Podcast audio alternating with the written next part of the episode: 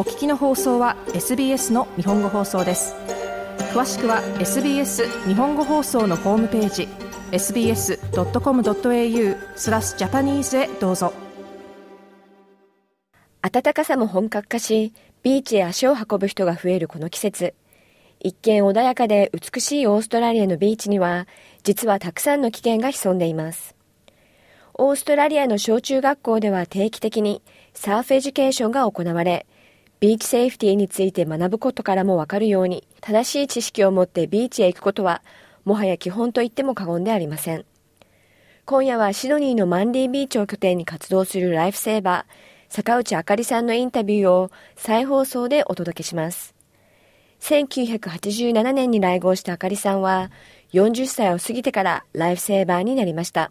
の娘がニッパーズに入って、ニッパーズのの子供たちのライフセーバーのあのあのトレーニングセッションですね、に入って、で、そこで初めてあの、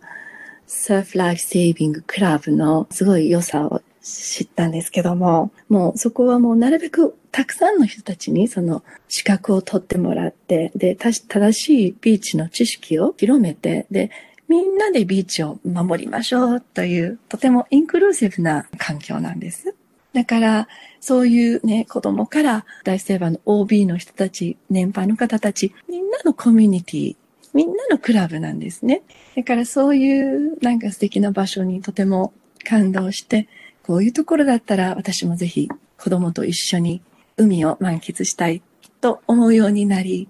思い切ってそのブロンズの資格を取ってライフセーバーになりました。約2ヶ月間のトレーニングがあるんですけども、毎週2回、あの、ウェットセッションとドライセッションっていうのがあって、ドライセッションっていうのは、その、筆記ですね。あの、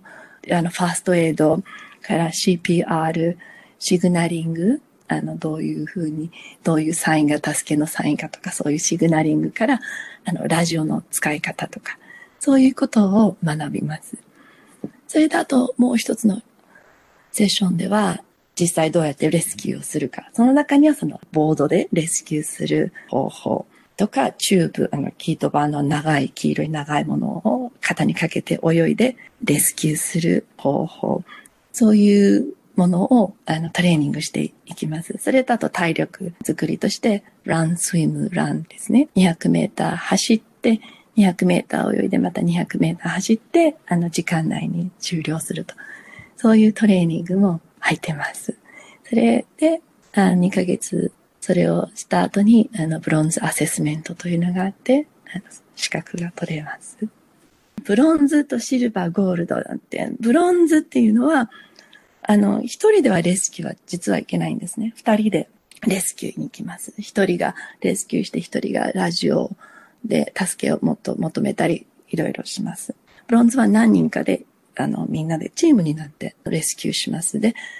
あの、シルバー、ゴールドに行くともう一人で、あの、レスキューに行って、全部一人でできるような風になります。がどんどん段階があるんですけども。はい。でも、あの、クラブハウスは、なるべくブロンズをた、たくさん、ね、あの、みんなに近くに取ってもらって、でね、あの、ニッパーズたちのお父さん、お母さんたちもみんな取ってもらって、みんなでビーチを守りましょう、みたいな、そういうのがブロンズです。あの、私たちがパトロールしている時っていうのは、いつも8人9人、それ以上のがいる場合もあるんですけども、必ずあの、パトロールキャプテンっていう人がいて、その人がその、はい、あの、指示出してくれるんですけども、一番その日にレスキューしている人たちの中で一番強くて速い人を先導するので、あの、ご安心ください。旗の外だったらボードでレスキューに行きますし、あの、旗の間だったらチューブを持って泳いで助けに行きます。オーストラリアのビーチではよくリップという言葉を耳にしますが、このリップの危険性と対応について聞いてみました。あの、リップっていうのは、あの、リップカレントって言うんですけども、で波が砕けると白い波になって、あの、ビーチに流れてきますよね。そうすると、その水位が上がって、あの、エネルギーを逃がすために、その周辺に少し、あの、水深が深いところがあるんですね。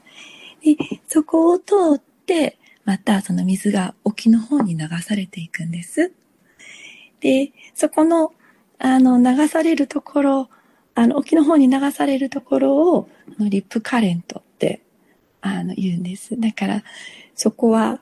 あの、そこには波がなくて、少し深い青、緑色になってます。ライフセーバーたちはこのリップについて、White is nice, green is mean? 白は素敵、緑は意地悪と伝えているそうです。またパニックを起こすことが逆に溺れてしまう原因になると注意しています。周囲に比べて、あの、波が砕けてないので、あの、一見穏やかに見えるんです。だけどもそこが安全だと思って知らないで入ってしまうと流されてしまうんですけども、例えば流されてしまっても、はるか沖まで流されるってことはないし、水の底に引き込まれていくっていうこともないんです。だから、もし泳ぎがあまり得意でない方であれば、流されてしまった時にはパニックを起こさないこと、ドンパニックですね。一旦ストップして、あの、よく考えて、このリップのその特徴を思い出す。それは、あの、リップっていうのは、あの、沖の彼方まで流されていくことがないので、ただ浮かんで、体っていうのはその沈まないようにできているので、まず大きく手を挙げて、助けてサインを、あの、します。片手を挙げてね。あの、ライフセーバーか、ライフガードかに向かって。そして、沖の方まで流されていくと、そこで一旦止まります。そしたら、例えば、あの、レスキューの人が来るのを待っていてもいいし、自力でもし力が残っていれば、またビーチの方まで白波の方を通って戻ると簡単に戻れます。言われるのが、その、don't panic, stop, think で action。慌てない、考える、そしてから行動に起こすというふうに、あの、言ってます。素人が助けに行くっていうのも危険な行為なんでしょうか？素人でも、あの、サーファーの方はもうボードに乗っているので、その人たちは、あの、実は、あの、レスキューする回数っていうのは多いんですね。海に入っているし、ボードも持っている。で、浮かべる。そしたら、あの、助けを求めるという人に、もう、すぐ早く行くことができる。そういう方たちに助けを求めるのも、とてもいいことなんですけども、何もその、浮くものを何も持ってない人で、あまり泳ぎが得意でない人は、たとえ自分の子供であっても危険ですね。その時はやっぱり誰かに助けを求めてた方が安全です。オーストラリアのビーチでは旗の間で泳ぐようよく言いますが、その旗にはいくつかの種類があります。swim between the flags というんですけども、言われていますよね。あの、それは黄色と赤の旗が2つ立っていて、で、泳ぐのはその間でっていうのは、そこの間っていうのはサンドバンクがあって、浅瀬になっています。あの波も白い波がたくさん来ていて、安全な場所です。で、それよりもうちょっと離れたところに2つ、白と黒の旗が立ってます。で、その白と黒の旗っていうのは、それ以上真ん中には、あの、サーフボードの人たちは入らないでくださいっていう旗なんですね。だから、黄色と赤は泳ぐ人のためにあって、黒と白のそのバッテンの白と黒の旗はハードボード、ハードクラフトですか？そのあの、サーフボードの人たちのためにあります。キーボードは、あの、旗の間で、あの、できます。してください。うん。ちっちゃい子たちは特に。子供のサーファーっていうのはどちらで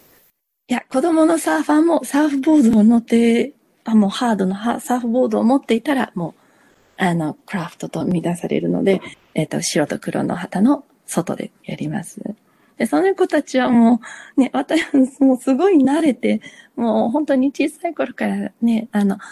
おあの、サーファーのお父さんと一緒に出てるような子たちが多いので、そういう子たちはもう本当に、もう巧みにそのリップを使って沖に出て、で、白い波を使って戻ってくるって、そういうことをしてますね。だから、リップがあるからといって、すごい怖い、怖がることは全然ないんです。ただ、その正しいそのビーチの知識を持っていれば、それを使って楽しむこともできるし、泳ぎが得意でない人はやっぱりそこは行かない。レスキューが多い年齢だったり、性別っていうのは？実は、事故が多いそののは、実はその男性なんですね。それも80%から90%が男性。それも25歳から35歳までが一番多いんですね。それはどうしてかというと、やっぱりその人たちはもう自分はとてもすごく泳ぎが得意とか、とても自信のある方たちなんですけども、例えばお酒を飲んでしまったり、あまり体調が良くない時とかね、あの、あの、正確にあの波を読むことができなくなってしまうんです。これぐらいはいつもだったらいけると思ってしまったり、気持ちが大きくなって、もっと、あの、大きい波でもいけると思って行ってしまって、そこで残念ながら溺れてしまうっていうケースが、すごく実は多いんです。オーストラリアは。だから、小さい子たちが多いかなとと、もちろんそういう子たちもたくさんいるんですけども、もう男性が圧倒的に多いんです。最後にライフセーバーとしてこれからビーチへ行く方にメッセージをいただきました。きっとこれから暖かくなってくるときにみんなあのビーチに行かれると思うんですけども、暖かい時は必ず水分補給をして、あの日焼け止め塗って帽子をかぶって、で、ビーチの正しい知識を持って、で、あの、みんなで、あの、一緒に、えー、楽しみましょうって。シドニーのマンリービーチでライフセーバーとして活動する坂内あかりさんのインタビューを再放送でお届けしました。あかりさんが言われたように、ビーチに出かける際は日焼け対策をしっかりして、ビーチの性質を理解した上で安全に楽しんでください。